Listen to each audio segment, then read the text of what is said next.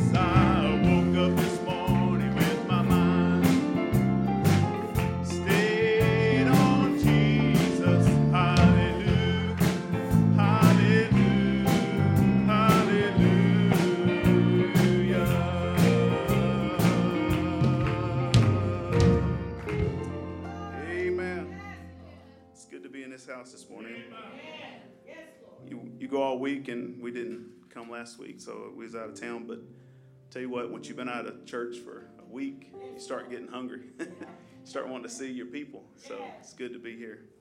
Amen. Sing a song with me. Everybody knows it. Everybody's gonna be happy over there. You know, you go around, you see everybody's got long faces, and life is hard. Trials are hard. But one day it's gonna be worth it all. Amen. When we make it over there. Sing us with me. There's a happy land of promise over in the great beyond, where the saved of shall soon his glory share, where the chosen one shall get.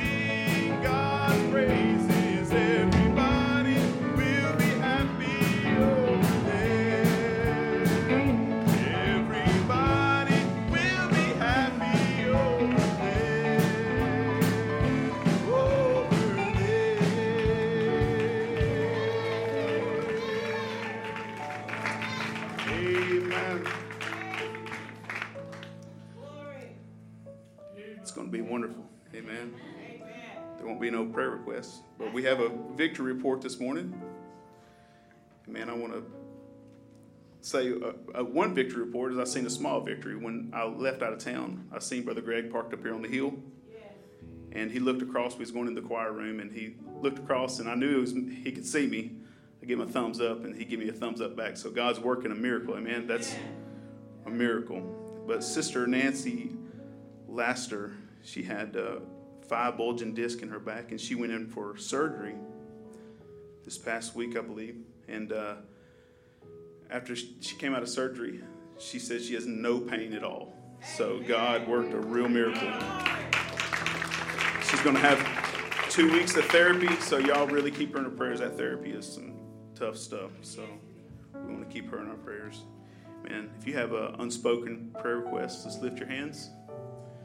Man, God knows our needs. Brother George, you want to come?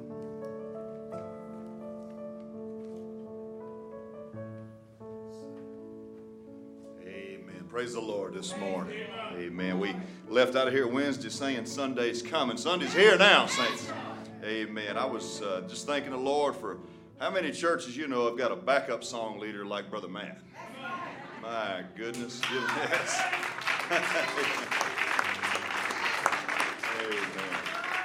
I told him if I could sing like him, I'd sing all the time. Amen. Amen. So happy to be in the house of the Lord this morning. I woke up this morning just feeling like something good was going to happen today. Let's just bow our heads. Heavenly Father, Lord, we just feel your presence this morning, Lord. It's good to be in the house of the Lord today, Father. Lord, you brought our pastor back to us safely, Lord. And Lord, we just know he's, Lord, in the channel today, Lord. And we just look forward to the message that's going to come forth today, Father. We we know beforehand it's a blessing coming, Lord. And we just pray that today's service, Lord, we leave this place, Lord, we leave shaken, Lord. Lord, changed, Father. Lord, we're just renewed and rejoicing, Lord, for the outpouring of the Holy Spirit in our lives. And Lord, we ask you that you'd Lord, just these requests that uh, we've made known by the uplifting of our hand, Lord, you know it, Lord. And, and we've seen, Lord, just, just by these testimonies today, we've seen how you answer prayer, Lord. We've, we've seen how you move on the scene, and we know we serve a God of miracles today, Lord. And, and Lord, we're looking for it, Father. We're expecting it now, Lord, that we receive what we ask for. And Lord, we ask that, Lord, this song service, these musicians, Lord, how you blessed them and gifted them, Lord. And we just pray that, Lord, as we sing to you today, we'd sing with our whole hearts, Lord, with all of our might, Lord. And, and Lord, we just look forward to this service, Lord, like a child with Christmas anticipation, Lord. Just on the edge of our seats, Father, waiting to see what you have for us today. And we thank you for it, and we give you the praise and honor in the name of our Lord Jesus Christ. And the church said, Amen. Brother Jonathan, come with the missionary report.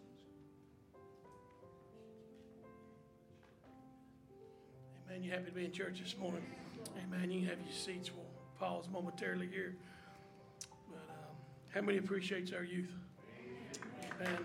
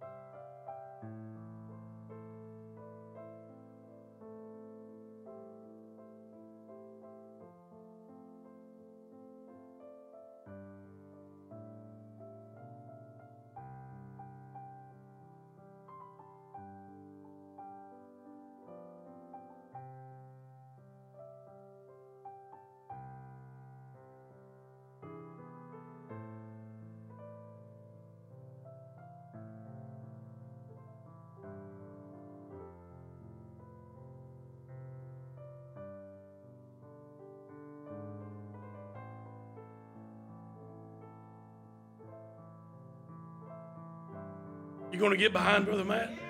Amen. They said they would.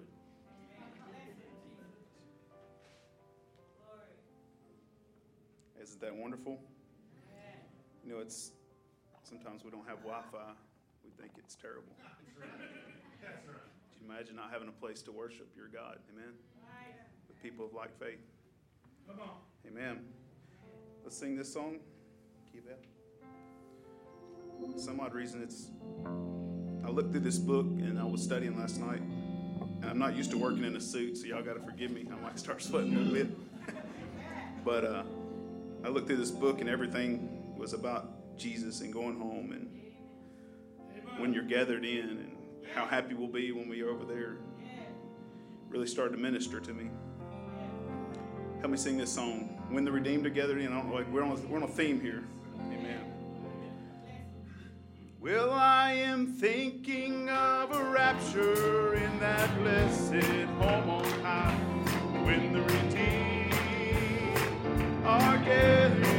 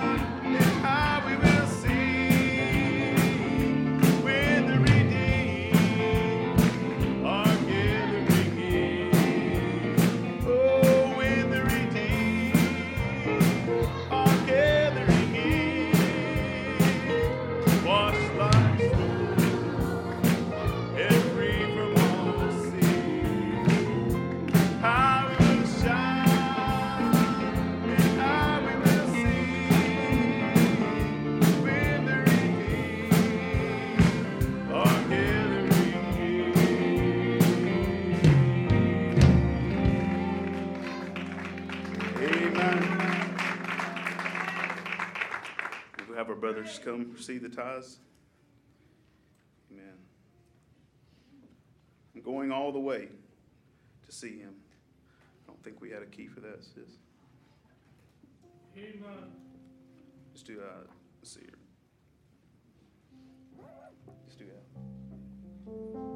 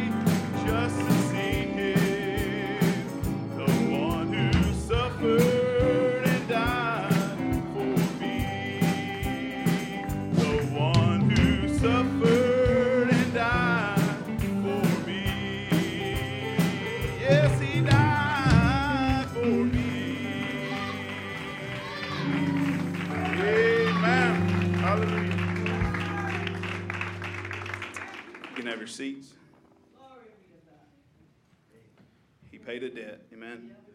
I'm going to see him. Sometimes the road looks hard. Sometimes you want to give up. Sometimes you want to turn around. You want to quit. Just easier. But there's no life I would rather have. Amen. He paid a debt. He paid a debt. He did not.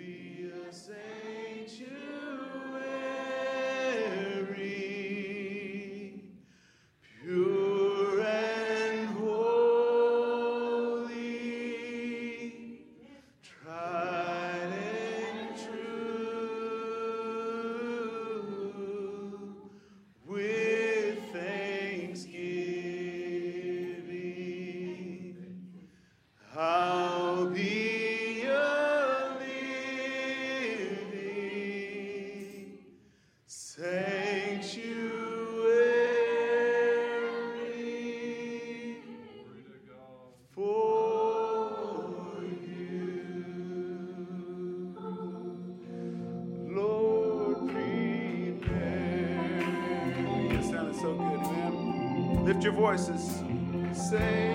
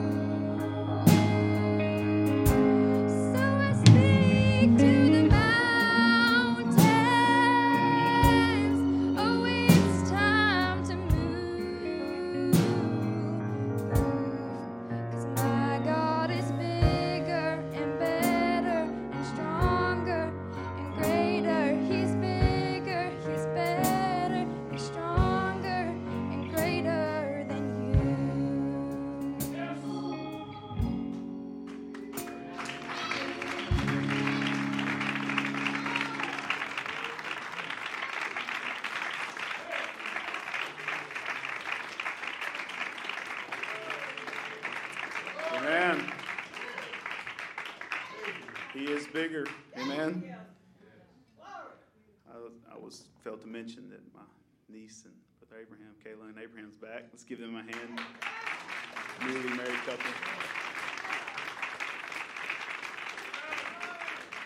Mark would have said that like right off the.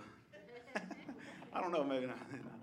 But uh, good to have Sister, Brother Jake, Sister Jenny with us this morning. You could just stand with me as we change order the service. I come expecting today, amen. I can feel we're going to have a good blessing this morning. Sing with me. Sing with me.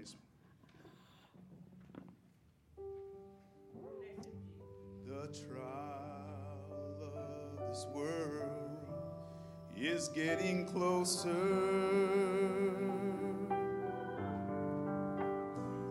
The pull I felt was more than I could bear. And I was on the verge of giving over.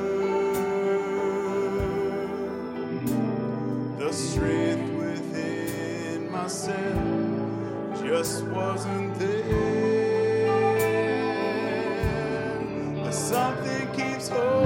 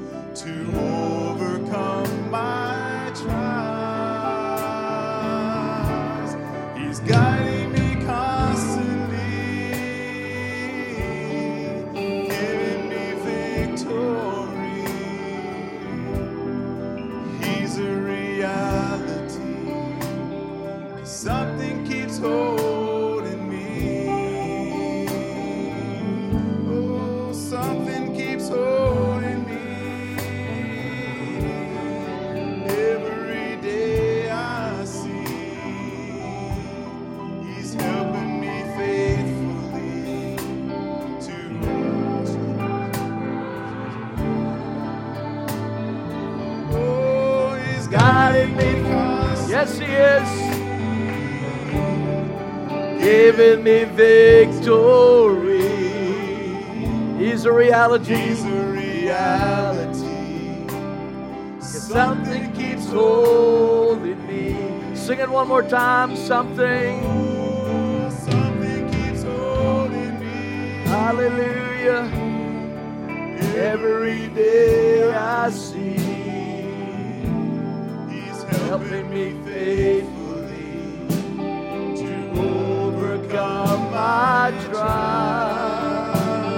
He's guiding me, guiding me constantly, giving me victory. giving me victory. He's a reality. Something keeps holding. Good morning. Aren't you grateful this morning that the presence of God is what holds us? How many times in our lives have we, by a fallen nature, came so close, so close to messing up?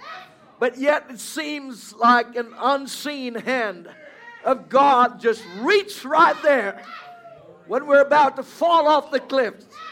When you're about to make that one step, God just puts another step. Hallelujah. David said, My feet almost slipped, but God set another step there for me. I'm grateful to be in the house of God with you this morning. Certainly appreciate the good spirit of the Lord. And I'm telling you what, Brother Matt, that brother's getting better and better, isn't he? Give him a nice round of applause. Amen. Certainly appreciate you this morning. Appreciate the songs that were sang. And I trust your heart was rejoiced today. David said, I was glad when they said unto me, Let us go in the house of the Lord. Well, you know, we had a wonderful past weekend. We had a revival here. Enjoy the blessings of the Lord, but today it has expired. We need fresh manna from God now. And we thank God for that message, the messages that was brought to us last weekend, Wednesday night, just drawing us closer to the Lord Jesus Christ. Now it is my unpleasant duty to be a pastor again. Because you know what a pastor does? He just gets right home where you live and just sort of talk to you. You know, not everybody really like to hear from their dad because they've heard so many things the same time. But someone else will come in and say the same thing. It's like, really? That's true. I'll do that. So it is my duty as the shepherd of the sheepfold to bring you messages that will bring you together as a body of Christ.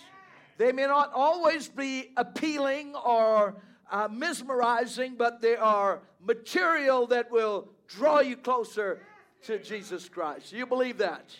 Praise the Lord. Uh, they lift the tithing. Is the tithe been lifting? Okay, praise the Lord. The offering. Okay, well, this is a tithe. You give to the Lord, and God will bless you for doing that if the brethren will come. Praise God. We certainly appreciate each and every one of you. That song was a masterpiece, Honora. I appreciate that very much from the depths of my heart. God bless you. God bless you for bringing such a beautiful song to us this morning. Hallelujah. What grace God has given us. You know, I, I have been accused of being an Calvinist because I preach so much on grace. But I love a statement that Brother Branham said. He said, You know what? I go out as a long way as I can with a Calvinist as long as they, they don't get off on a limb. But when they do, then I'm a Arminian. So we've been hearing a lot of grace messages in this church. But this morning I'm going to kind of lean back towards being an Arminian this morning. Is that all right? Now, it is not law, it is just absolute truths I want to say to you this morning. Now, the message I'm about to preach may not have anything to do with any of you, but I believe it does because it encompasses all of us as believers this morning. And, I just want to deal with, a, with an area of life that I have seen that is becoming such a, such a, a threat to us, our society, and the things around us. And I'll be bringing some materials this morning that perhaps you may, may take as offensive, but I have to delay the background of my message. As you know, I love to study, I love to read, I love to explore my mind to uh, be able to be of a blessing to the church of God. Thank God we had a prophet that did. I have every material he has in my study, and I love it because it broadens my mind to be able to feed the flock this morning. So we certainly appreciate you. Thank you so much, Brother Matt, and uh, thank the musicians for all the fine playing this morning. A couple places while you're standing, and some of you look kind of scared. Don't be scared. And I particularly like for our young people, our young couples, all ages this morning to just listen up. And as I said, this is not a message that is directed to just any persons, it is to all person. It is to all people. Because as a people of God, you realize that we, uh, we, we came into this world by a fallen nature. We, we came in that way. God allowed, designed it to be as such to where He will be our Redeemer to save us from the fall of humanity.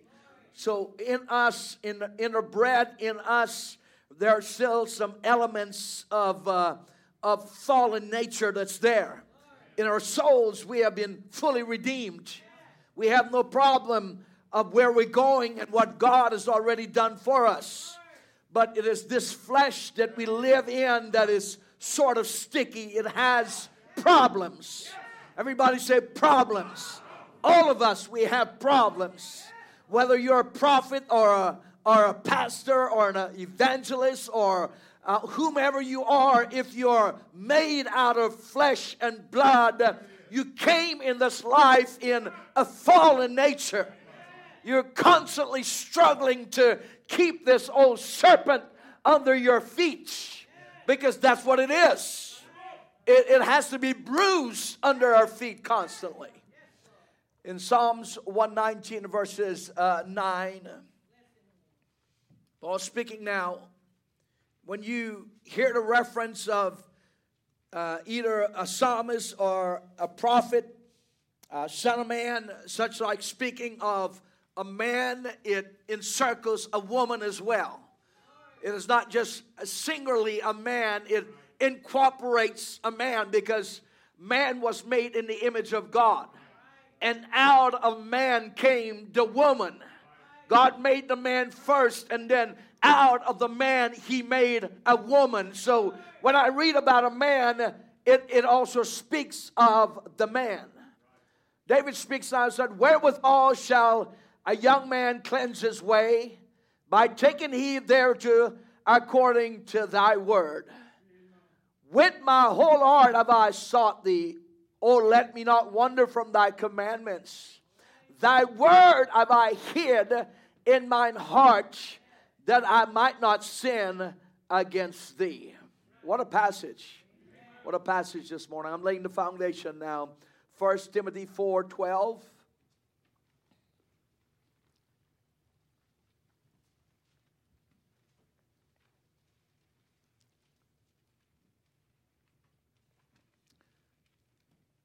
says, Let no man despise thy youth, but be thou an example of the believers in word, in conversation, in charity, in spirit, in faith, in purity. There's, there's a host of things that Paul have listed there that we can preach on individually for a month. But I just want to build the infrastructure. Go over now, drop down to verses, uh, chapter 5, verses 2. Speaking of the positions of the elders and then also of the elderly women. He says, The elder women as mothers, the younger as sisters, with all purity. It's vital to notice that. And then, final scripture, uh, 2 Timothy 3 and verses 1.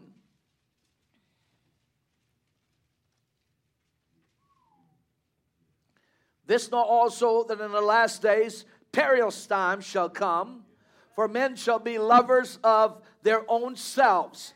Have you ever seen a time as this? We all love ourselves. We all spend more time princing and prepping and, uh, come on, vanity. We all, we're all guilty of it. I'm guilty of it. You're all guilty of it. It takes me a solid hour to get dressed, and I'm a man. Imagine what it does for you women.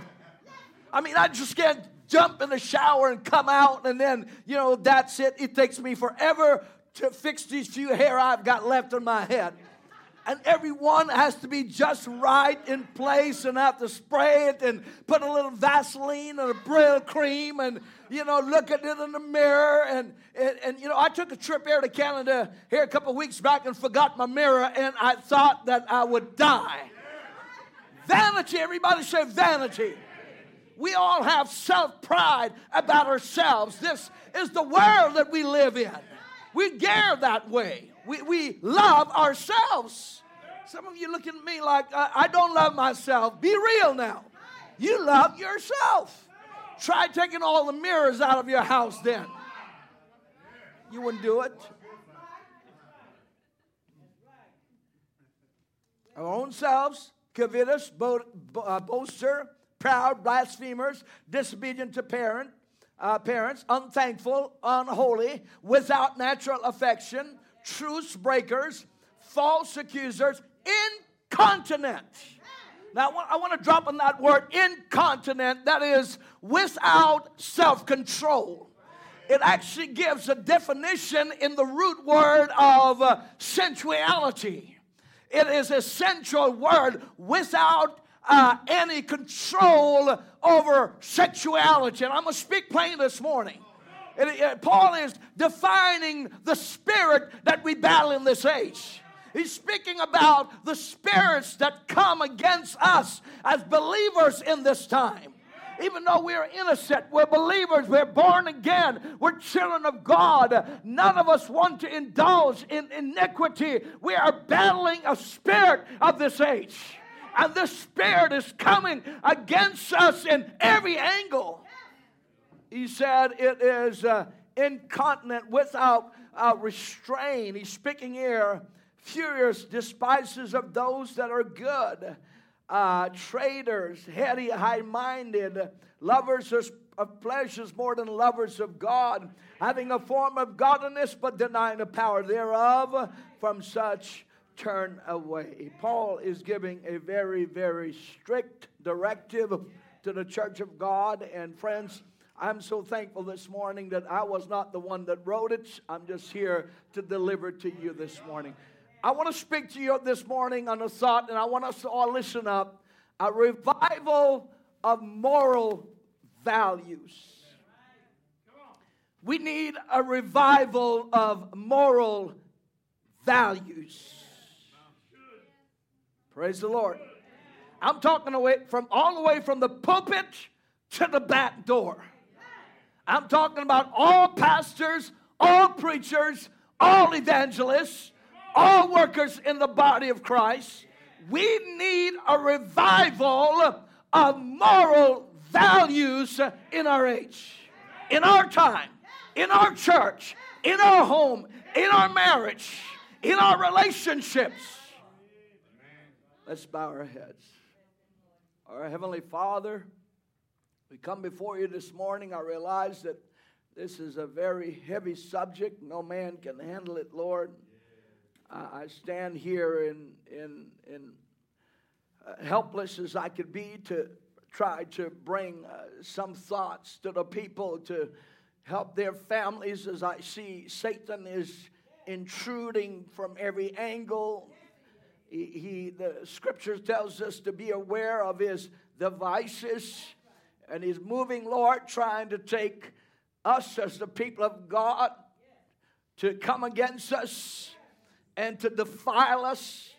But we ask this morning that the Holy Spirit will raise up amongst us a standard that will uh, stop the enemy, oh God, that is pressing against us. We love you, Lord. Bless the word as we have read it. Give me the wisdom and the understanding and the ability and the vocabulary to speak the word of life to your people in Jesus' name. And the church says, Amen. Amen. God bless you. You may be seated. A revival of moral values.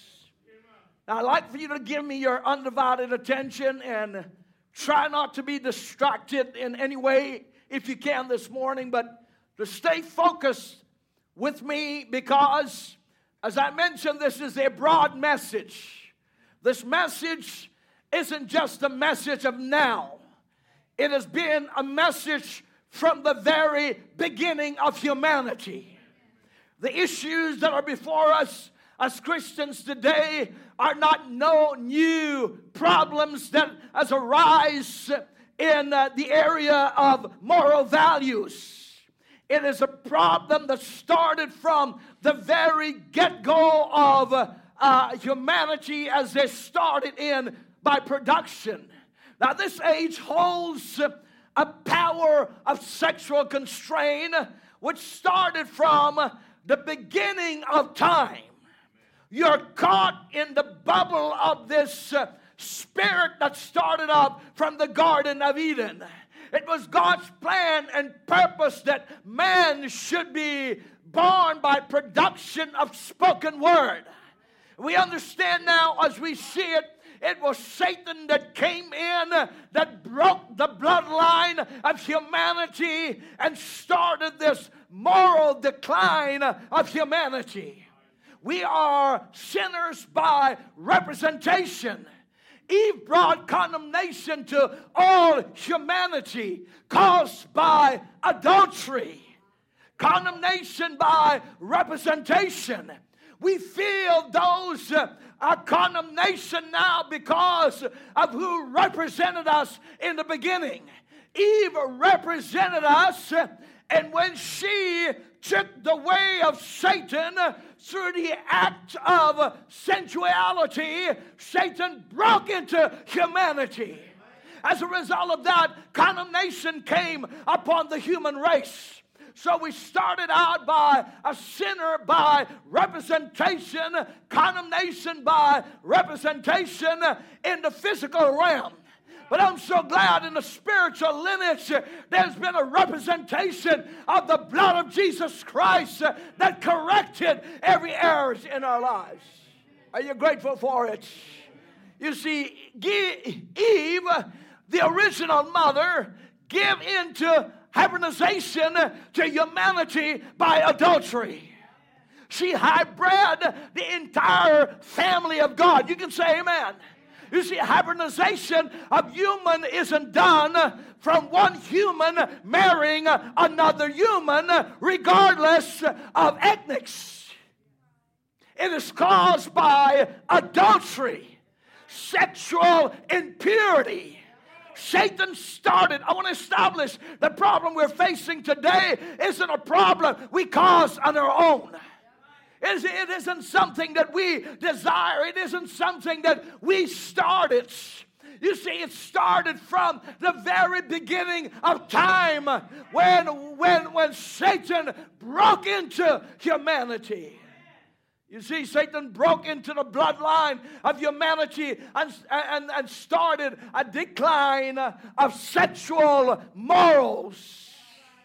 It was a sexual constraint in the garden and it is the same constraint now in Satan's Eden. And I'm getting to my message. You see, the whole thing is one conglomeration of sexual chaos. The Spirit has produced sex maniacs in our society and our churches. You can say amen to the word this morning. It has caused a lot of discomfort in the brotherhood and the sisterhood within the churches itself. Satan is the one that caused this. You see, sexual purity was tainted by adultery, which is toxic to our moral values this morning. Let me read a quote to you now. Questions and answers. 1957, July the 25th. Is this okay? Don't get nervous. Everything that's perverted has to end as an end to it. Because it finally must come back to that purity and holiness of God. You see, we bypassed the pure way and became the sexual way. We came uh, the way of impurity rather than the way of spoken word power. But I believe that the Word has taken us back to the place where God has brought us from. You believe it? He said, and bring back purity and holiness of God in the hearts of uh, its believers. I love that. Amen. Everything that's perverted as the end of it, because it's finally and must come back to that purity and holiness of God. What was thou here? 1959, uh, March the uh, the first. That's what the church needs is a revival. To shake from all the worldliness and the things of the world. Pardon me. And bring back purity and holiness of God in the hearts of its believers. You believe it now? I believe that's where we stand. God is wanting to restore moral values into our family. You see, Satan slowly uh, invades and enro- uh, erodes against our faith and our morals. No one is saying here today, uh, uh, you're, you're, you're sinners or, or you're adulterers or, or you sin against God. I'm simply just coming with a message to tell you we need a revival of moral values back into God's church. believe it? Questions and answers 3 in uh, August the 3rd, the morning service, 1964. Brother Branham said, I might answer this right now. I don't believe in filthy living amongst Pentecostal people, holiness people, even if they are married. I don't believe that. No, sir. Some of this dirty stuff, that's horrible. I, I get in here sometimes, and this morning, no, no, and saying this, I, I mean to say times that I'm out in, in California, different places like that, I meet ministers out there where on the discernment, I feel like I could just turn them over on my knee and give them a little gospel protoplasma stimulation. I'm talking about preachers and everybody. You believe it? And I tell you what, here some months back, uh, I received a, a, text that came through on my phone, and I looked at it, and, and I like to turn the imagery that came through on that phone from another pastor or preacher. I, like to turn 10 shades of colors. Said, What in the world is going on? He realized that it was sent to me, and I said, Brother, uh, you sent me something here. What's going on? He said, Well, I didn't mean to send it to you. I said, Well, who did you mean to send it to? And then you wonder why I wouldn't have you back in my pulpit to preach. You should be thankful for a gatekeeper that is protecting this pulpit. Because what is preached here is broadcast into your spirits. You have a man who's got an adulterous spirit in him preaching on the pulpit, that's what's going to be preached in the congregation. He's got an homosexual spirit upon his life, it's going to be preached in the congregation. We need gatekeepers that'll watch over God's church. You believe it, church? Hallelujah. Thank you, Jesus. Amen. He said, I feel I can just turn them over in my lap and give them a protoplasma stimulation. Yes, sir. My, to see a man that would try to take a little wife and dirty, filthy, you understand what I mean? Think you ought to be ashamed of yourself as a man of God. I'm talking to preachers now. We have a responsibility at this pulpit to keep this church clean. Hallelujah. If we're going to be gospel preacher, we need to be gospel preacher not only with words, but with a life behind it. Listen, friends, that's why I'm so careful who I bring to at this pulpit. You realize that? A person stands before a congregation, whether it's a singer or it's a preacher or it's someone else, and they got the spotlight, and you're sitting there, and they have these defilements in their spirits, and they get anointed, and that spirit goes out. It goes out in the congregation. Don't get quiet on me now. And suddenly I'm dealing with a pastor with spirits within the church. And I have to, by the grace of God, try to find and trail where these spirits are coming from. Praise the Lord. See a man try to do something like that, you think you ought to be ashamed of yourself as a man of God. You, you, you, just be a husband, be a sweetheart, respect her, like always, respect her. Don't pay any attention to some of these sexy books or these nonsense in the uh, sexy books and things that you read about and all this stuff. Everything else like that, get that filthy stuff off your mind. I'm talking about a church that's going in a rapture this morning. I'm talking about restoring uh, moral values back into the churches. Praise God, anyhow. Hallelujah. You believe it, friends? Oh, I love this. I love this. Pastor here, not very long ago, called me up on the phone telling me things about how that he can see in marriage and divorce that it's okay for a, a, a man to be attracted to another man. I said, You are sick in the head. You are sick in the head. Even the world know that's wrong. Even the world know that's wrong. We don't believe in such garbage around here. The masses never support that nonsense. We believe men are men and made in the image of God. Y'all gonna get quiet and sore at me, but I'm gonna tell you the truth anyhow. You either love me or you'll hate me this morning. But I'm gonna tell you the truth. Because we need a restoration of moral values back in our church. We've got young people that are looking at us.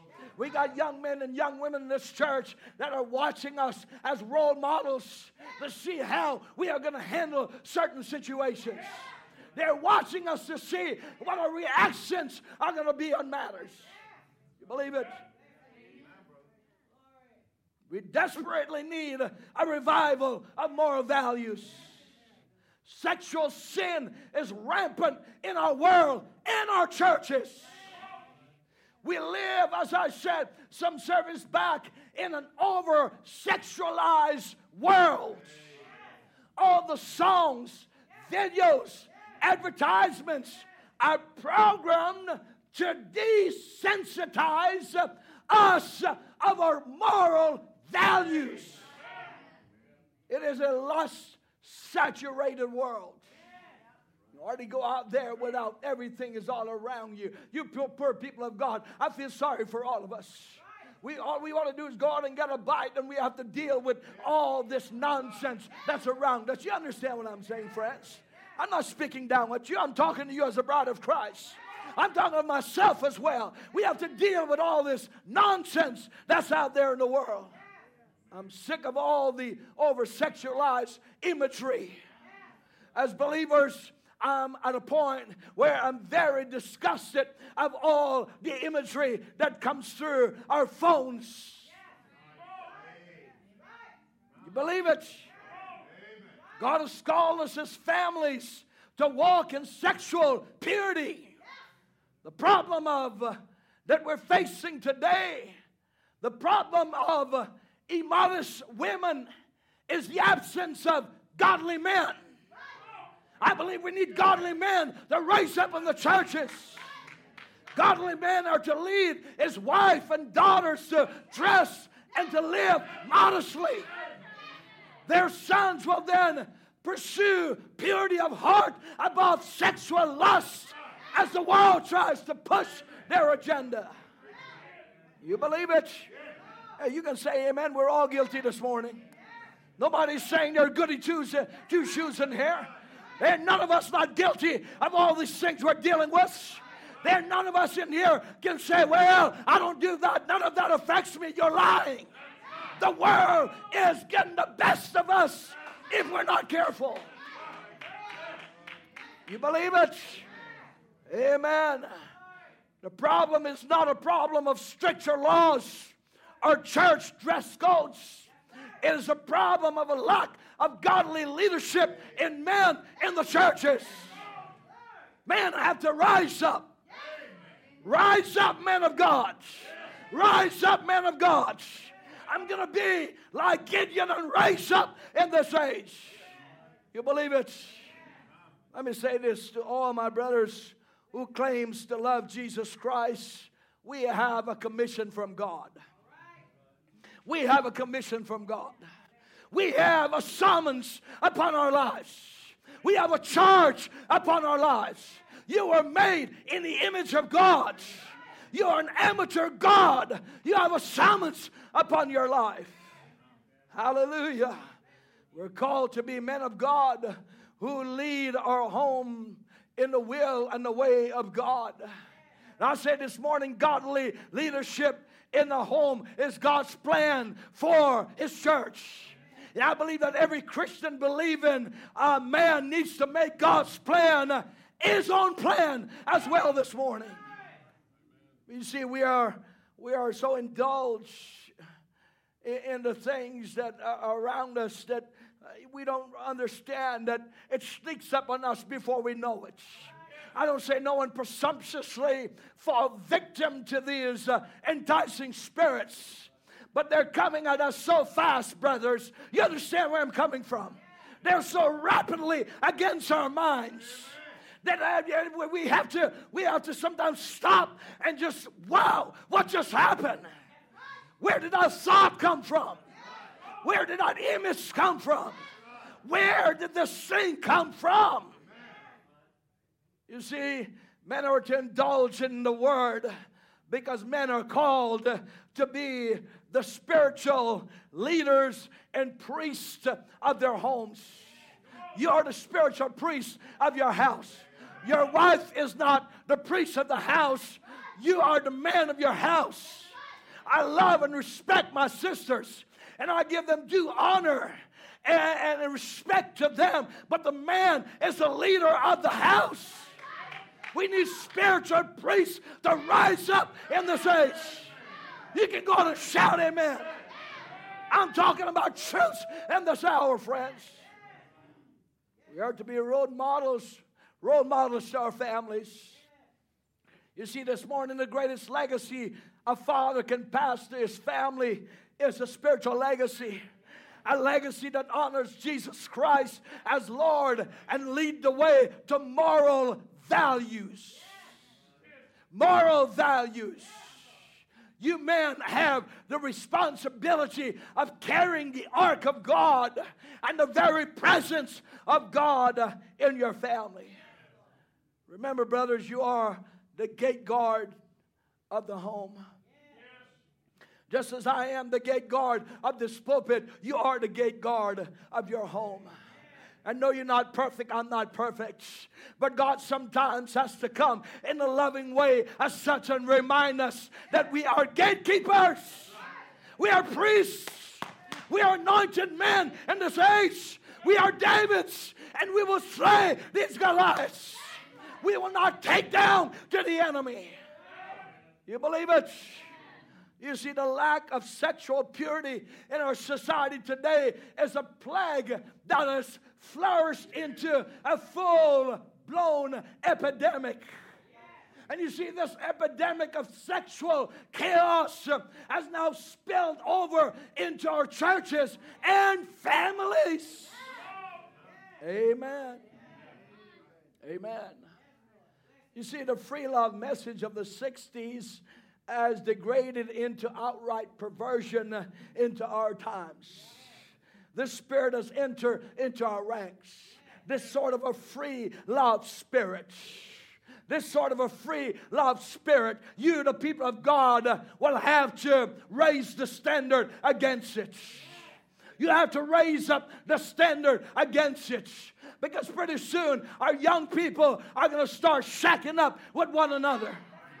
They're going to think it's all right. They can have sex before marriage. I'm going to preach. They're going to think it's all right to have babies outside of wedlocks. We have to raise up the standard, peace of God. Raise up the standards in Jesus' name. Praise the Lord Jesus. Hallelujah. Would you agree with me? The, the Spirit has entered into our ranks. And we become like the world as taking on the same attitudes as the world. Nothing is right, nothing is wrong. You have to be politically, politically correct. That's not even a message for God's church. Hallelujah. And if you think I'm hard on holiness now, go listen to the last 10 messages I preach. I preach on grace more than any man I know preach on grace. But there comes a time where God says it's time to raise up the standard a little higher now. You see, as a watchman on the wall, you see Satan, this lowering spirit of Satan in the churches, raise up the standards. You believe it? In the time that we live in, we see all these things that are happening so rapidly in our ranks. Pastors are now contending with this free love pandemic in our message churches. And It is flat out fornication immorality to its lowest ebb. Look, I'm speaking against no one. We all have family members and we have people who are struggling in sexual sins that don't know Jesus Christ. What do you expect from a sinner to sin? But I'm talking about the church of God. I'm talking about the bride of Christ. I'm talking about the people of God. We've got to push back on the enemy, friends. You understand what I'm saying? Push back on the enemy. Hallelujah this morning. Blessed be the name of the Lord God. You see, sex before marriage and perverted content brought into marriages are ungodly. And I want to make a little background here on the free love movements just to bring you up to speed. Just to point out where this plague of sexual immorality started from. The term free love has been used to describe a social movement that rejects marriage, which is seen as a form of social bondage. Since when marriages is a social bondage? That's the polluted minds that thinks that way.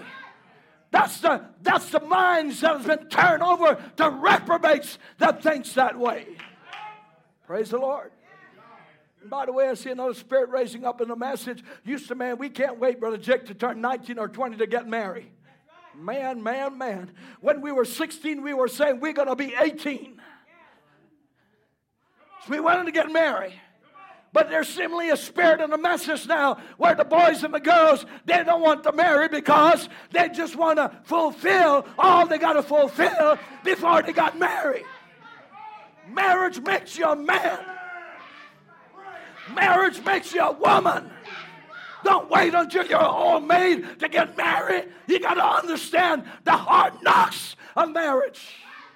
Praise the Lord, anyhow. Thank you, choir. Thank you, choir. Thank you, choir. The choir seven is hailing me on this morning. Praise the Lord. I got to be 25. I got to be 30. I got to have this. I got to have this. No, what you need is God. I haven't met Mr. Right yet. I haven't met, uh, you know, Mrs. Right yet. You don't have to wait. You need to do it like we did it. We got married, then we found out what life was like. Yeah, we had some knockdown dragouts, but it made us strong. I've got to make sure that I know, you know. I got to make sure. Some even push the envelope to a point to where maybe we can just shack up a little bit and see how I'm going to like you. That's not fair. We have to marry the woman and we have to learn the woman. And she has to learn us, good or bad. Good or bad. In the good times and the bad times in sickness and in health. Man, I'm telling you something. Sister Deanna's turned 10 shades of colors. I'm sure in some situations after we got married, she didn't know about me. And no, I didn't know about her. But we married each other. And we raised a family together. And we stayed in the will of God together. Don't come kidding me that marriage is all honky dory and, and marriage was made in heaven, so was lightnings and thunders. Hello, somebody. Don't tell me you never had a fight. Don't tell me you never had a bad word. Sometimes those words will slip up. You don't even know where they come from. You start cussing like Peter did. You know what the problem is? I'm being transparent. You're not. I'm going to tell you the truth anyhow. Man, I remember when we got married, a word flew out of my mouth I never dreamed of. I never heard a word in my life. I looked at my poor wife over and said, Ooh. And a preacher, too. Yeah, preachers cuss sometimes. Preachers mess up sometimes. But preachers ask God forgiveness and preach the truth. Hallelujah, hallelujah, hallelujah. Hallelujah. See, I'm not disqualifying my brothers that are preachers in this church because they're just like me. Amen. They're just like me and they're fighting just like me. You see, the spirit is a spirit that comes against family. The free love movement initial goal was to separate the state from sexual matters such as marriage, birth control, and adultery.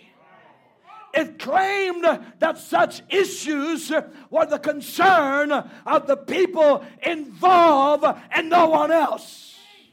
I can hear the spirit now coming off the internet. Well, nobody's going to tell me about my sexual preferences. Oh, no? God says your body is the temple of the Holy Ghost. You believe that? In the 1960s and 1970s, historically, the free love movement claimed that they did not advocate multiple sexual partners or short term sexual relationships outside of marriage. Rather, they argued a love relationship that was freely entered into should not be regulated by law. Of course not. You see, the truth of the matter is they did advocate immoral lifestyle. Some of you brothers, you came out from the 60s, amen, from the 70s. Amen. The same spirit that was in the 60s, well, it's carried over into the 70s. Is that correct? And the Spirit was very strong in that age that it carried over, not just stopped there, but it took up uh, momentum and began to bring that spirit of degeneration in moral values. Are we together now? Uh, Brother Branham said this in a message, um, in a message, Key to the Door. I want you to understand, Brother Branham, he denounced this uh, movement back in the 60s. And he said in Key to the Door in, in uh, uh October 7, 1962, he says, Don't believe in free love. Uh, we don't believe in free love. Let's say together, we don't believe in free love.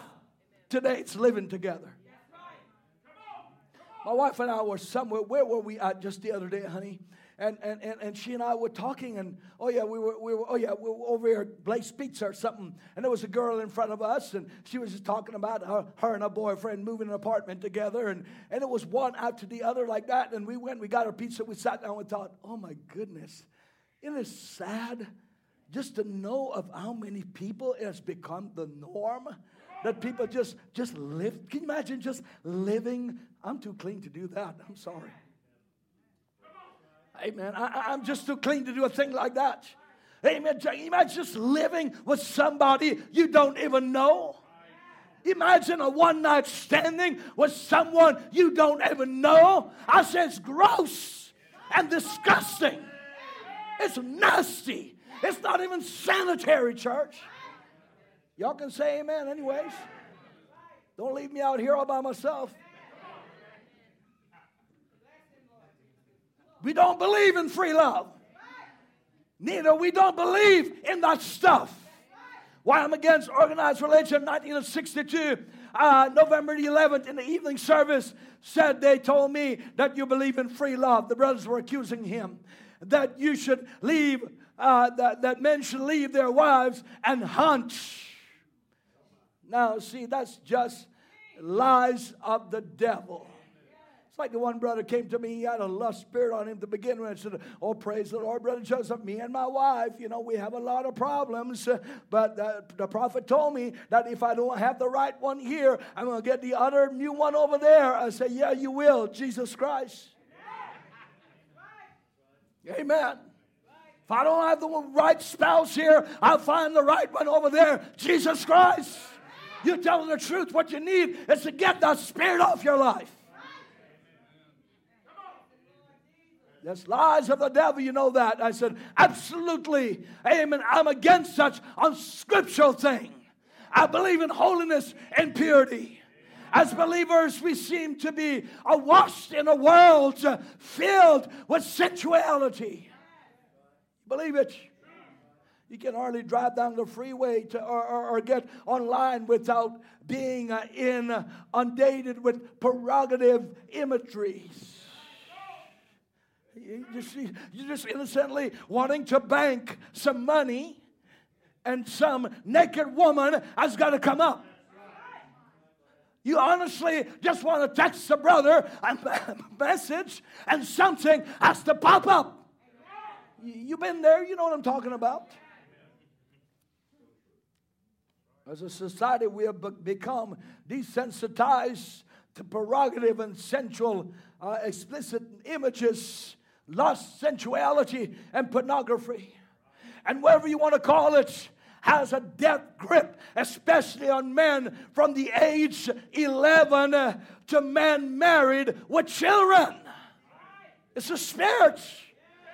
If you don't think that my last statement was true, let me give you a few, a few statistics. And I don't wish to pollute your pure minds this morning, but truth is truth. Can, can you bear with me this morning? Pornography is a $20 billion a year industry.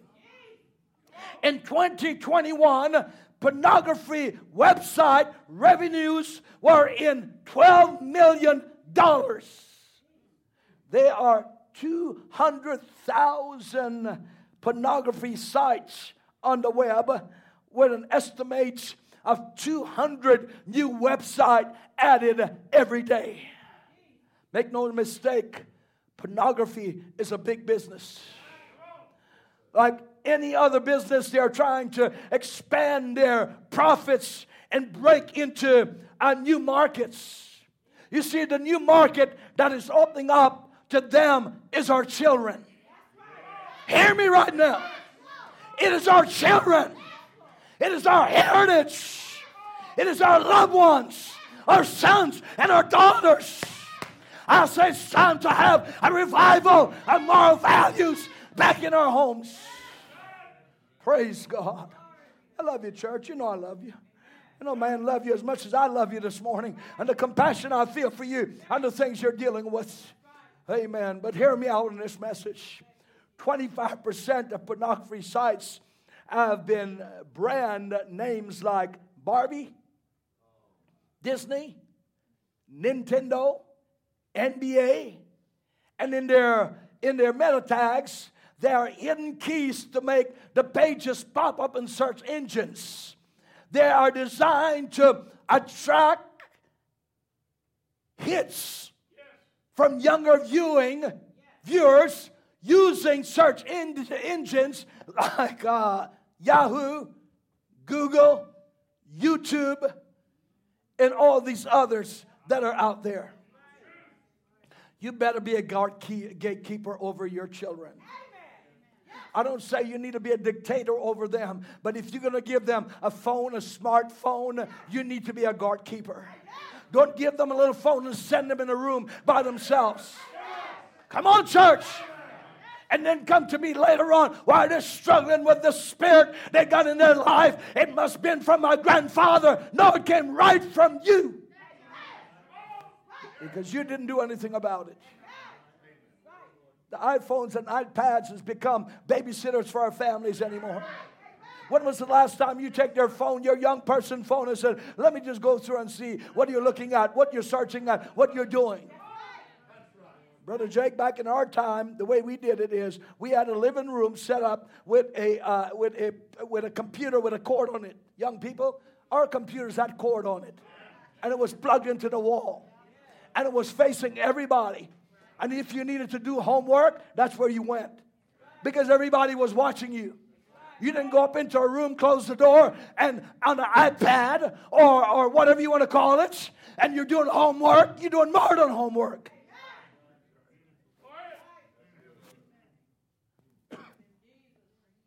Come on, church, it's the truth. we ought to set up right there. Amen. Everybody chit chat when you're doing homework.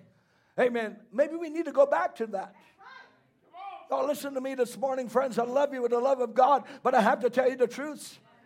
Some of you leaders in this church, you need to take a stand, amen, and raise up some uh, some some criterias in your home and say, no, we're not going to have that. No, we're going to have this, and no, we're going to have that, or this or the other. Well, I don't want to. I don't want. I let my children make their own decision. You heard what I said. You can't even. You don't even have your first brain cell until you're 25 years of age, and you're giving them an iPhone and an iPad and telling them they can make their own minds up? Hello now. Praise the Lord. I understand there are some children who are more responsible than other children. There are some that you can trust and others you cannot trust. It's just the truth. And I know what you're thinking. Am I not one that I can be trusted? You know yourselves.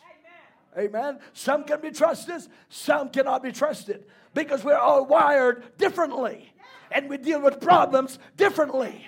But as parents, we can assert our responsibility as parents, as grandparents. Praise the Lord. You believe it? Hallelujah. I saw the grandkids just the other day. They were watching CoComelon. Okay, CoComelon. Let me see what CoComelon has got to say. Amen. You believe it, friends? You got you to check this thing out. You got to watch it. Amen. What's CoComelon teaching them?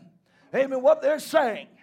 If you want to know the kind of attitude your children got, watch what they're watching. Because they take on the attitude.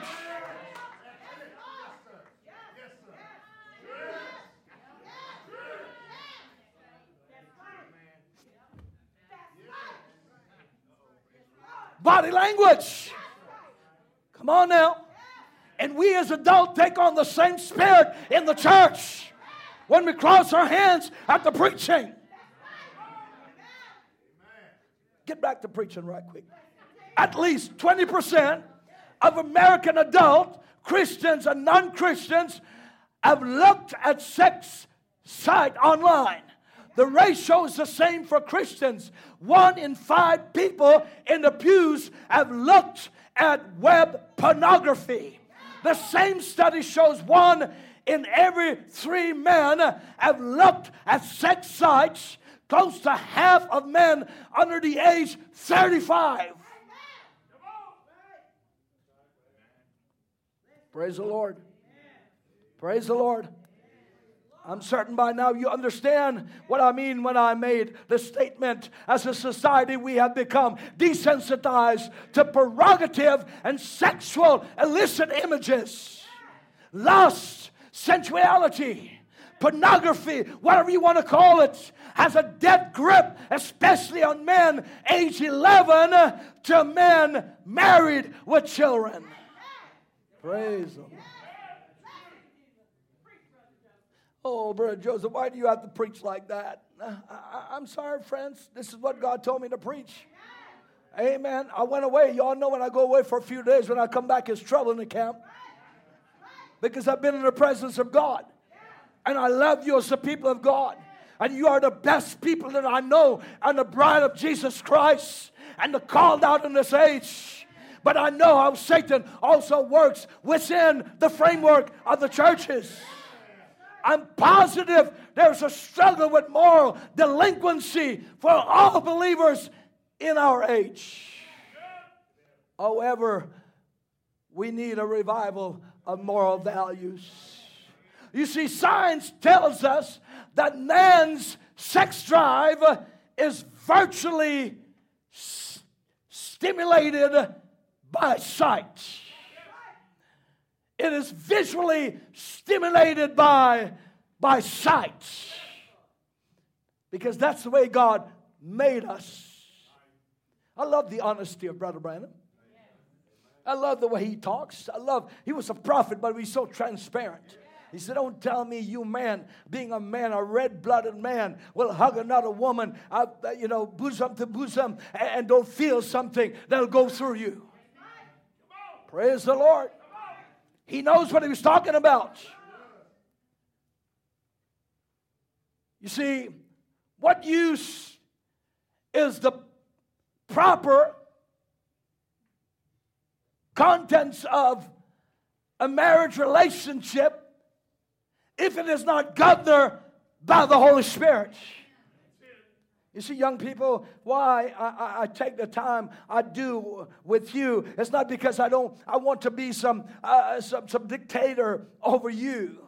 You understand? Before I marry you, I take this time with you and we go through. Some of you sit there, you married couples, you know I've gone through these contents with you. The reason being because I know that the, the way how Satan works within the marriage. You see, God made us to be men. And that's the way God made us. And when it is used in the proper context of marriage, it is a beautiful thing for you and for your spouse. You realize that? It works just like God designs it.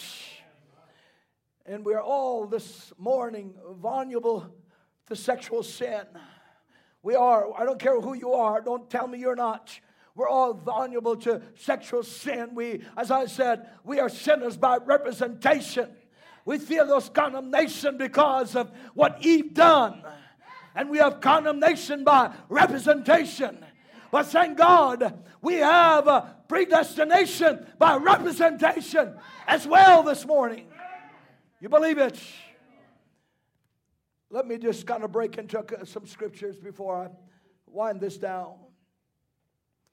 Statistics tells us that nine out of ten men struggle with some kind of a sexual temptation. There's nothing wrong with that. You come and tell me that, oh man, I, I don't have no problem with any sexual temptation. You, you need to take a lie detector test. Because as long as you're a man, there's something wrong with you, man. You know, something's bad wrong with you. If, if a woman of opposite, opposite sex if you fall victim to that by opposite sex, does not give you some sensation, something's wrong with you. I'm just speaking plainly this morning. You're going to hear it. What I'm telling you, what, what comes off the internet is a 30 times worse than what I'm saying right now. You might as well hear it right straight from the pulpit and hear it in its purest form. It is only by the power of God working daily in our lives that we can overcome sexual sin, brothers. I want to break into the message now in our open text, Psalms 119 and 9. Don't get scared. The importance of eating to God's word. Uh, David said, How can a young man cleanse his way? By taking heed according to your word. You see, the verse starts off with a question and ends with the answer from a wise man. He said, How can a young man cleanse his way? And then he answers the question by taking heed there to according to God's word. You see, it is obvious that sexual purity was a problem in Israel at the time when uh, this Psalms was written. Just give me a few more minutes to just wind this up in a nutshell, okay? Sexual purity can be defined as getting sexual satisfaction from no other source but your wife. Let me repeat that. Sexual purity is getting sexual satisfaction from no other source but your wife. This is why young people must understand the seriousness of purity before and after marriage. Praise God.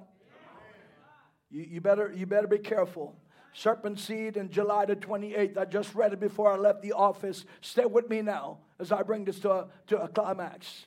Brother Branham says when a man takes a young woman and embraces him to his bosom, she leaves an imprint upon him that no other woman can fit. That's serious stuff. That's very serious stuff. She leaves an imprint on that man that no other woman, no other bosom. I'm being, I'm being plain now. I'm to be plain. No other bosom can fit that imprint. In the message, oddball, little boys and girls out there hugging and kissing like I don't know what. Uh, do you know, my sisters, that that's potential, potentially an adultery? When a man kisses you, he has potentially committed adultery with you. You should never let him kiss you until you're married. Man, I'm disappointed. I was thinking I was going to get a huge amen out of that. Until you are married. The first kiss should be at the altar.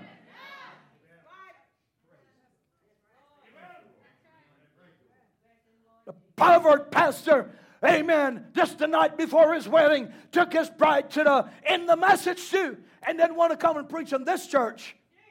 Took his poor little sweetheart to a hotel room, amen, and had sex with her, and then married her the, the next day. And with that act, there was a pregnancy.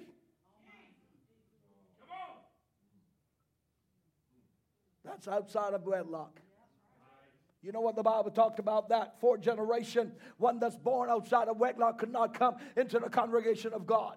So well, she's going to be my wife. That's okay. What's the difference between uh, the night before when you seal your vows and you get the blessing from the pastor? Amen. And you made your vows to God. That's what marries you. Shame. Shame, I say, on the ministries in this age. Shame on the preachers and the pastors, amen, that condone such garbage in the churches. Y'all are always getting preached at. Let me preach to the ecclesiastical spirits that surround us. I feel sorry, amen, for the poor people of God. Amen. And I'm taking up for you. I'm telling you the truth. It's rough, but it's the truth. Amen, anyhow. You should never let a man kiss you until you're married for the glance, both male and female glances in the lips. Do you understand? And you shouldn't let a boy kiss you until that veil is raised on your face and you're his wife. Say, well, Brother Joseph, I can't say amen because I'm guilty, but you can say amen for your families. And you can teach your families not to do it. And you can lead by an example to them and say, Look, I messed up. I kissed and I had sex before marriage, but I repent to God. If you will be transparent, they will follow in your footsteps. Don't try to be the, no goody two shoe let Satan hold you under condemnation. Don't say anything about it because you know you messed up. You know you shut up. You know you kissed up. Repent and go on in Jesus' name. Say, Lord, I messed up, but I want an example for my family. Praise the Lord. Amen. He said, You shouldn't let a boy kiss you until the veil is raised on your face and you're his wife. And for those of us who are married, amen, those who aren't married this morning, don't get any source until you get married. Praise God. I know that's rough, but that's the way God designs it. We are expected to live up straight to God's word. This is the only way to keep our lives pure this morning. By keeping according, David says, according to God's word, as the psalmist writes. You understand, people of God, that the eye is the gate to the soul, which you let come in. And where does it go in the soul? The soul holds your spirituality. Your soul holds all that you are spiritually. And when you allow this imagery to come into your eyes, into your soul, then you have spiritual sicknesses. You have spiritual issues. And the problem is not the pastor or everybody else. You've allowed spirit to come right into your spirituality. Son, you got an attitude, you got a spirit, you start you start lashing out, you get some strong, some wrong spirit strike your life. Amen. It's a spiritual problem that's there. Because you've allowed it to come through the eyes. And where does it go? You know, he could have chose to go to the belly or to the stomach, to your physiques, to your muscles, but that spirit goes right straight to your soul where you really serve God from. You see, you don't serve God from this flesh, you serve God from your soul. What you really are is from your soul. If you're a true child of God, you operate from the soul realms. This is why you have conviction. This is why you say, I'm sorry. This is where you say, God, I want you in my life. It's from the soul. Paul tells Timothy in 2 Timothy 2 and 22. Can you give me some time to finish this? Is this all right this morning? It's the truth I'm telling you. In 2 Timothy 2 22, Paul says, Flee also youthful lusts, but follow righteousness, faith, charity, peace with them that call on the Lord. Out of what heart? A pure heart. Paul tells us here to flee youthful lusts. Young people, you, you need to put Matthew, Mark, eh, Luke, and John between you. When we were dating, you know how we sat in church? Can I show you how we sat in church? This is my girlfriend. Pretend. That's my wife. She's beautiful than this. But she sat right there. You know what this is? And I sat right here. Ah, it feels good to sit down. And if I had any thoughts of doing anything that was sensual, I had to cross the words. You need to put the Bible between you and your and your boyfriend. Whoa. Felt that back pain getting old.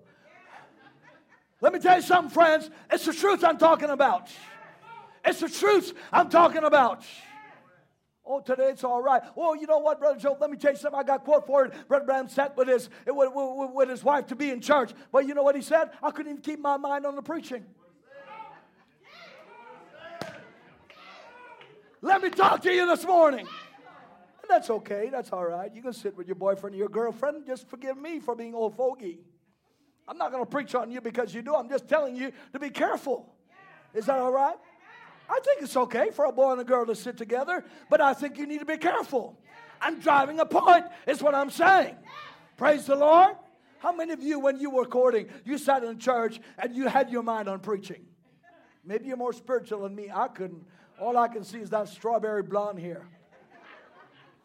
Man, when I marry her, I'm gonna give some give her some kissing. I'm gonna give her some loving. She got some pretty hands. I love that neck. I love them lips. I'm being truthful this morning. Of course, y'all didn't do that. You sat around with halos and long gowns on, singing How Great Thou Art. Y'all making me preach this morning. Paul tells us here to flee youthful lusts. But what does that mean this morning? How can we apply this to our lives? St. Augustine once said, habits, if not resisted, soon becomes necessity. Can I repeat that? Habit, if not resisted, soon becomes necessity. You see, what you don't understand is a lot of people are shocked to find out that impurity is a habit. Impurity is a habit. You, you don't have to have that, it's, it's a habit. But by God's grace, though, habits can die and sexual purity habits can be defeated through godly instruction this morning. We know from the scripture that Job was a righteous man, and the Bible says he feared God and shunned evil in, in Job 31 and 1. And we find a key to walking free from uh, sexual impurity. Job says, I made a covenant with mine eyes why then should I think upon a maid? Or to break it down to you in our term, I made a covenant with my eyes. Why then should I look upon a young woman? There are godly sisters a spirit I picked up here in, in a meeting here um, last weekend is uh, I caught a spirit, a perverted spirit in that service, and I thought I wanted to so bad took this man out and give him a good physical trashing beside a good tongue lashing. These are young sisters. They're here. They put on their beautiful gowns, not for you to feast your eyes upon them. They're godly sisters. They're holy and righteous. Treat them with respect. I wouldn't want somebody to be looking at my daughters and undressing them. Amen. And when a woman dresses a certain way and she, she can feel when a man's looking at her in the right way. You don't have a spirit on you. When you look at a sister, look at her in the eyes. Don't look anyplace else. Look from here up. Everything else belongs to her husband. Thought, what a pervert! Praise God. Beautiful young sisters, my God, they're made, they're keeping themselves pure someday for a godly husband. Respect them in that way, love them in that way. Don't go beyond that. The key here is that Job made a covenant with his eyes. If you want to walk free this morning from impurity, we need to make a choice right now. Lord, I made a covenant with my eyes. When I look at a sister, I'm always afraid that my eyes, I'm human, will drop further than their bosom, and I'm always careful. And I'm, I'm a human. That's why I don't talk face to face with a woman for too long because I'm human. And my eyes going to accidentally fall down, and they're going to get the wrong concept of me. You understand what I'm saying? God help us. God help us. You can't help it, you're designed that way. You're made beautiful. You're designed that way. God designed you and built you beautifully to attract the opposite sex. But as men, we have to put a guard up. You believe it? I, I want you to I want you to go in 1 Corinthians 6 and, and 18 with me. I'm closing. Paul says here, flee fornication. Every sin that a man doeth is without the body, but he that committed fornication sinned against his own body. And then it's okay to, for people to shack up. It's okay for people to just live together, friends. What is wrong with you? I don't say people make mistakes and and uh, and, and, and and you know they're not where they need to be with God and they fall victim to temptation and maybe they go out and begin to live with somebody and, and live in sin, but you don't have to like it.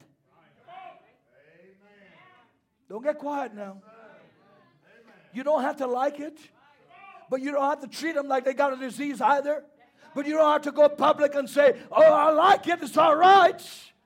They don't need that, friends. You understand what I'm saying?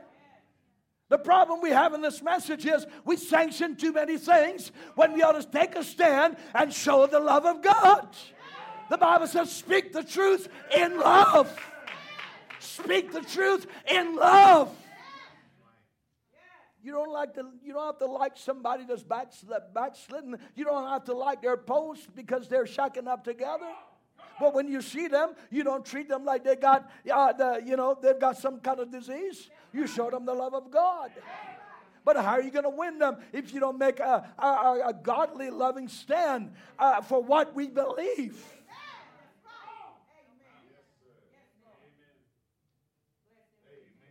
Flee fornication. Every sin that a man doeth is without the body, but he that committed fornication sinned against his own body. You know what fornication is? It is sex before marriage. Adultery is sex while you're married. While you're married. Let's go on quickly. Verses 19. Uh, what? Know he not that your body, here it is, your body is a temple of the Holy Ghost, which is in you, and which ye have of God, and ye are not your own. Uh, verses 20 for ye are bought with a price therefore glorify god in your body and your spirit which are god's the apostle paul is saying to Flee sexual immorality. Flee sexual immorality. You men, you can still have a wonderful time with your spouse and keep your marriage pure and your sex life pure. Praise the Lord. I want you to look back at Psalms 119 verses 10 again with me. It says, With my whole heart have I sought thee, oh, let me not wander from thy commandments. David is expounding here on a pure walk with God. And if you are serving God wholeheartedly, you should be walking in purity as well. Look again in Psalms 119 and 11. He says, Thy word have I hid in mine heart that I might not sin against thee. Thy word have I hid in mine heart that I might not sin against thee. Charles Spurgeon summed up verses 11 in one sentence. He said, verses 11 tells us about the best thing in the best place for the best purposes. The best thing, meaning God's word, in the best, best place in our hearts for the best purposes to keep us from sinning against God. You see, God's will is revealed to us through His Word. Let me find a place now. Paul gives us some great insight into God's will for our sexual purity in his letter, uh, first letter to the Thessalonians. I read quickly. Uh, first Thessalonians 4 and 1. He says, uh, uh there, there, furthermore, uh, then we beseech you, brethren, and exhort, exhort you by the Lord Jesus Christ that ye have received of us how we ought to walk to please God, and he would abound more and more. Verses 2 For he know what commandments we give you by the Lord Jesus. 3 And this is the will of God, even your sanctification, that he should abstain from fornication, abstinence from sexual immorality. We still believe in abstinence. You have family member who have failed and have fall victim of circumstance to this. No, we don't beat them down the ground. No, we don't knock them in the ground, but we still hold up the standards. We have a generation coming behind us that we have to teach them these things. You understand what I'm saying? We have to lovingly tell them these things are not pleasing to God. Look at verses 4 for every one of you should know how to possess his vessel in what? Sanctification and honor. Verses 5 not in the lust of concupiscence, uh, or uh, even as, as Gentiles which know not God. But in verses 6 now, no man go beyond and defraud his brother in a matter because that the Lord is the avenger of all, as we also have forewarned you and testified. Last verse For God, for God had not called us unto uncleanness, but unto what? Verses 8, he therefore that despiseth, despiseth not God, a man, but God, who had also given unto us the Holy Spirit, his Holy Spirit. Clearly, we see, verse 3 here, if God's will for us, it is to abstain from sexual immorality. And some of you might be sitting there thinking, well, that's easy for Paul to say. He didn't have the internet movies and, and myriads of sexual images coming in from everywhere he turned. You may think so. But let me tell you a few things about the Roman Empire that exist in Paul's day. Here are a few reasons for the fall of Rome in Paul's day widespread immorality which destroy the integrity of family, family values, the spread of gender confusion and homosexuality, men acting as women and women acting as men, disregard for religion. Yes, they had to practice purity in Paul's day. I don't want to hear that excuse. Well, it's easy for Paul. Let me tell you something. Rome is not, it's not an easy place. My wife and I, we were there. Amen. You better have the Holy Ghost when you go in there. You talk about the sexual temptations, it's there in Paris. Not leaving America. Unless I say, friends, there is a revival of moral values in our churches and personal lives. Like Rome, I say this morning, the churches and individuals will cor- be corrupted within and will die. Exactly right unless that there's some standard raised up as Paul rose up against Rome, we are going to corrupt and die within the church. I want to close as the musicians please come. I want to encourage our young people, and I want to tell you that revival starts with you this morning. It is your choice. You see, Joshua makes this declaration in chapter 24 and verses 15. He says, Choose for yourself this day whom you will serve. And he goes on to say, But as for me and my house, we will serve the Lord. You see, revival is nothing less than a new beginning of obedience to God. Your purity comes down to obedience. Your family is worth it. Your church is worth it. You are worth, worth it. You are walking with the Lord, and it's worth it this evening. It's worth it.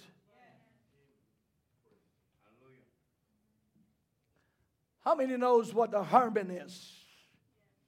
I'd like to close with a story. If you have an imagery of a Hermon, this is a Hermon. Isn't it cute? Beautiful. They're really cute animals.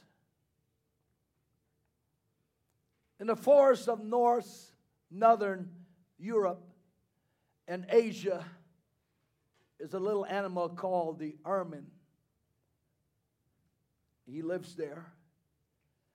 And he's mostly known for his snow white fur, as you can see in the image. The ermine has a particular pride in his white fur, fur coat, as, as he should. At all hazard, he protects it against anything that would spoil it. It is said that the fur hunters take advantage of the ermine's care to keep his coat clean. You see, they don't set they set a trap. They don't set traps to catch him, but instead find his home, a cleft of the rock or a hollow of a, a decaying tree. And they would dab the entrance and interior of this home of the ermine with mud. Then they will turn their dogs loose and they will start the chase. Frightened the ermine flees towards his home, his only place of refuge. But rather than go into the unclean place, he faces the yelping dogs and preserves the purity of his fur at the price of his life. You see, the drift of the story is it is better that he's stained by blood than spoiled by uncleanliness. Let us all stand. And I trust that that will drive a message home to us this morning. You see, the Ermine is right. Purity is dearer than life. You believe it? Purity is dear, dearer than life. And, saints, I trust you're ready to start a revival of moral values into your lives. Bring back a restoration of sexual purity back into your relationships with God, with your young, with the young people, and with your spouse. We need a, revival of moral values. You believe it? Hallelujah. May God bless you this morning. I want to say, I love you with the love of God, and may God help us all as Christians who are struggling in this life with uh, myriads of stuff that is coming against us. May the Lord help us all. Amen. That our phones will be Holy Ghost filled too as well. And what we're bringing into our homes will be Holy Ghost filled as well and even pre-adventure we fall, we can say, God, I repent. And in the name of Jesus Christ, I'm willing to sacrifice my life. Amen. Over my purity. Hallelujah. I want my life. The life of Jesus Christ. I want purity rather over my life this morning in Jesus' name. Do you want that this morning, church? Do you love Him this morning? Do you appreciate Him?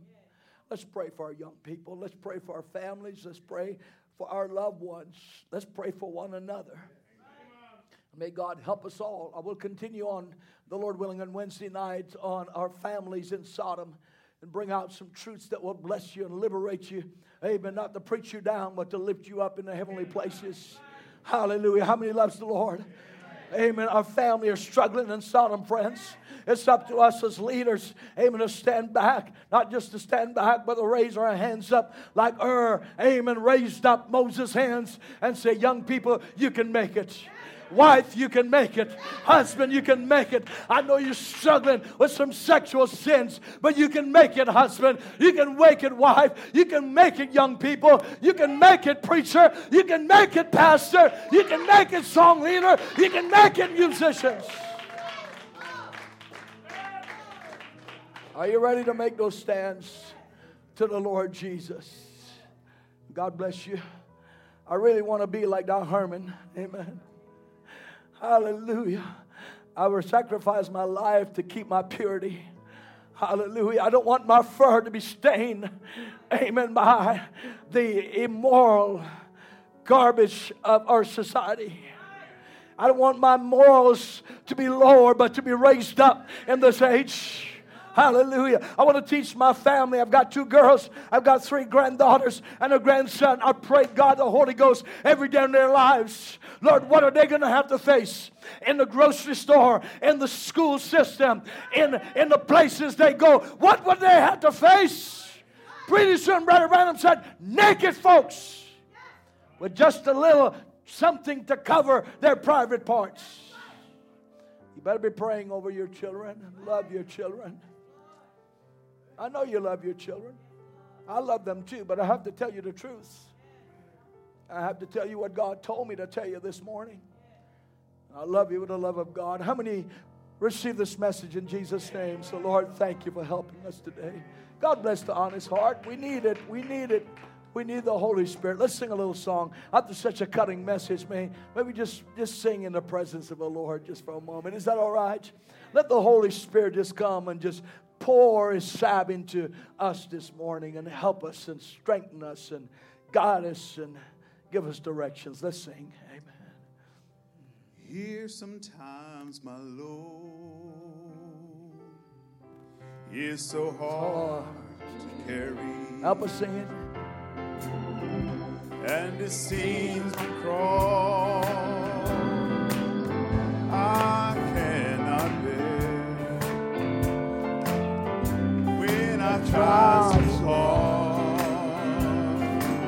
And I've been a failure. Been such a failure. But whatever. Oh, whatever I do. Is that your prayer? I say, keep me sanctified. Keep me sanctified. When the storm clouds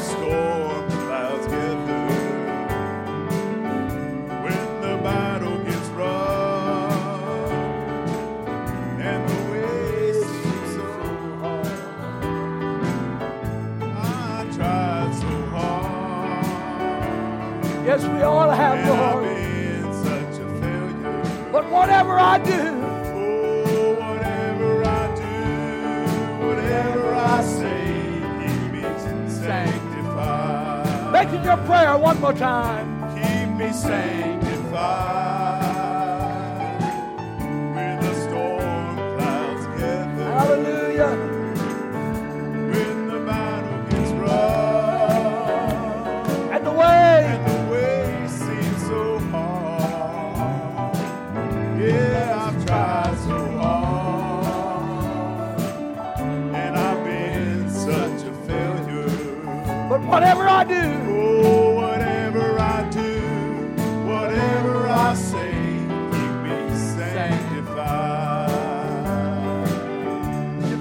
Way.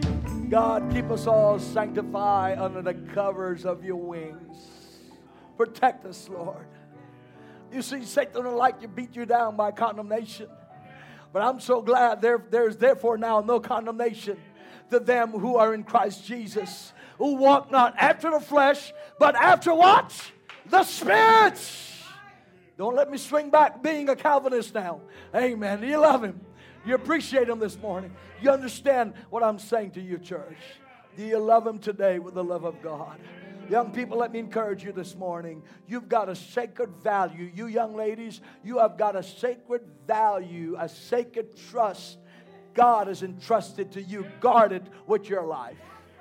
Don't let no little boys come be fooling around with you. You've got a sacred virtue that God has given you. And you guard it with your life. Because boys are boys, and the men say, Come on now, don't be no angels with me. Boys are boys. And they like to try stuff. Whether they're in the world or they are in church. If they don't have the Holy Ghost, they get handsy.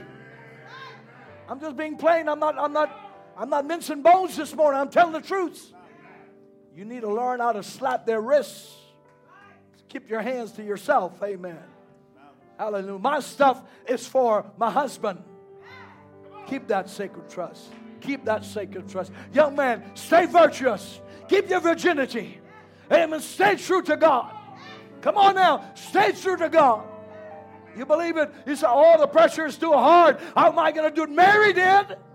In the most wickedest city there is in the world, Mary kept her virginity. But the virgin, and she was favored by God. God bless you. I'm proud of you. I'm proud of our young people. This message is not a condemnation message. This message is a heads up, amen, a pat on your back message, and say, way to go. Keep it up in the name of Jesus. God bless us. Bow our heads. Our Heavenly Father, we love you so much with the love of God. I've delivered a message and I feel the Holy Spirit has tug at me now. To close the service off, I pray that the things that were said will go deep into the spirit of each families, that they will understand what I'm saying. I'm speaking, Lord, as a watchman on a wall in a higher realm not just as earthbound eh, creatures, but as, a, as an ambassador of the kingdom of God. I speak in the name of Jesus Christ to this people of God that they will heed the word today. Bless them, I pray. Bless our audience that's viewing, every family, every young person, every mothers and fathers. Strengthen their hands, Lord. Yes, we come short, but Lord, we are not sitting down. The race is before us and we are going to run to the finish line with everything that's within us. We love you, Lord. Bring us back on Wednesday evening at the appointed time in the name of the Lord Jesus Christ. And the church says, Amen and amen. God bless you. Thank you for being patient with me this morning. I certainly appreciate you. I love you. I know this is not a popular message. Amen. But it's all right because you know what? It speaks to my heart as well and to everyone, amen, that is here. May the Lord bless you. Pray for the service Wednesday night. Our families living in Sodom, you are going to be blessed by the Word of God and don't miss it. And those of you that are sitting at home, you need to get off the couch and get in the house of the Lord because God wants us in the house of the Lord. You come and hear the word, and God will bless you for doing that. Until we meet again, shalom to you. God bless you. We love you. In Jesus' name, you're dismissed. This world is not my home. I'm just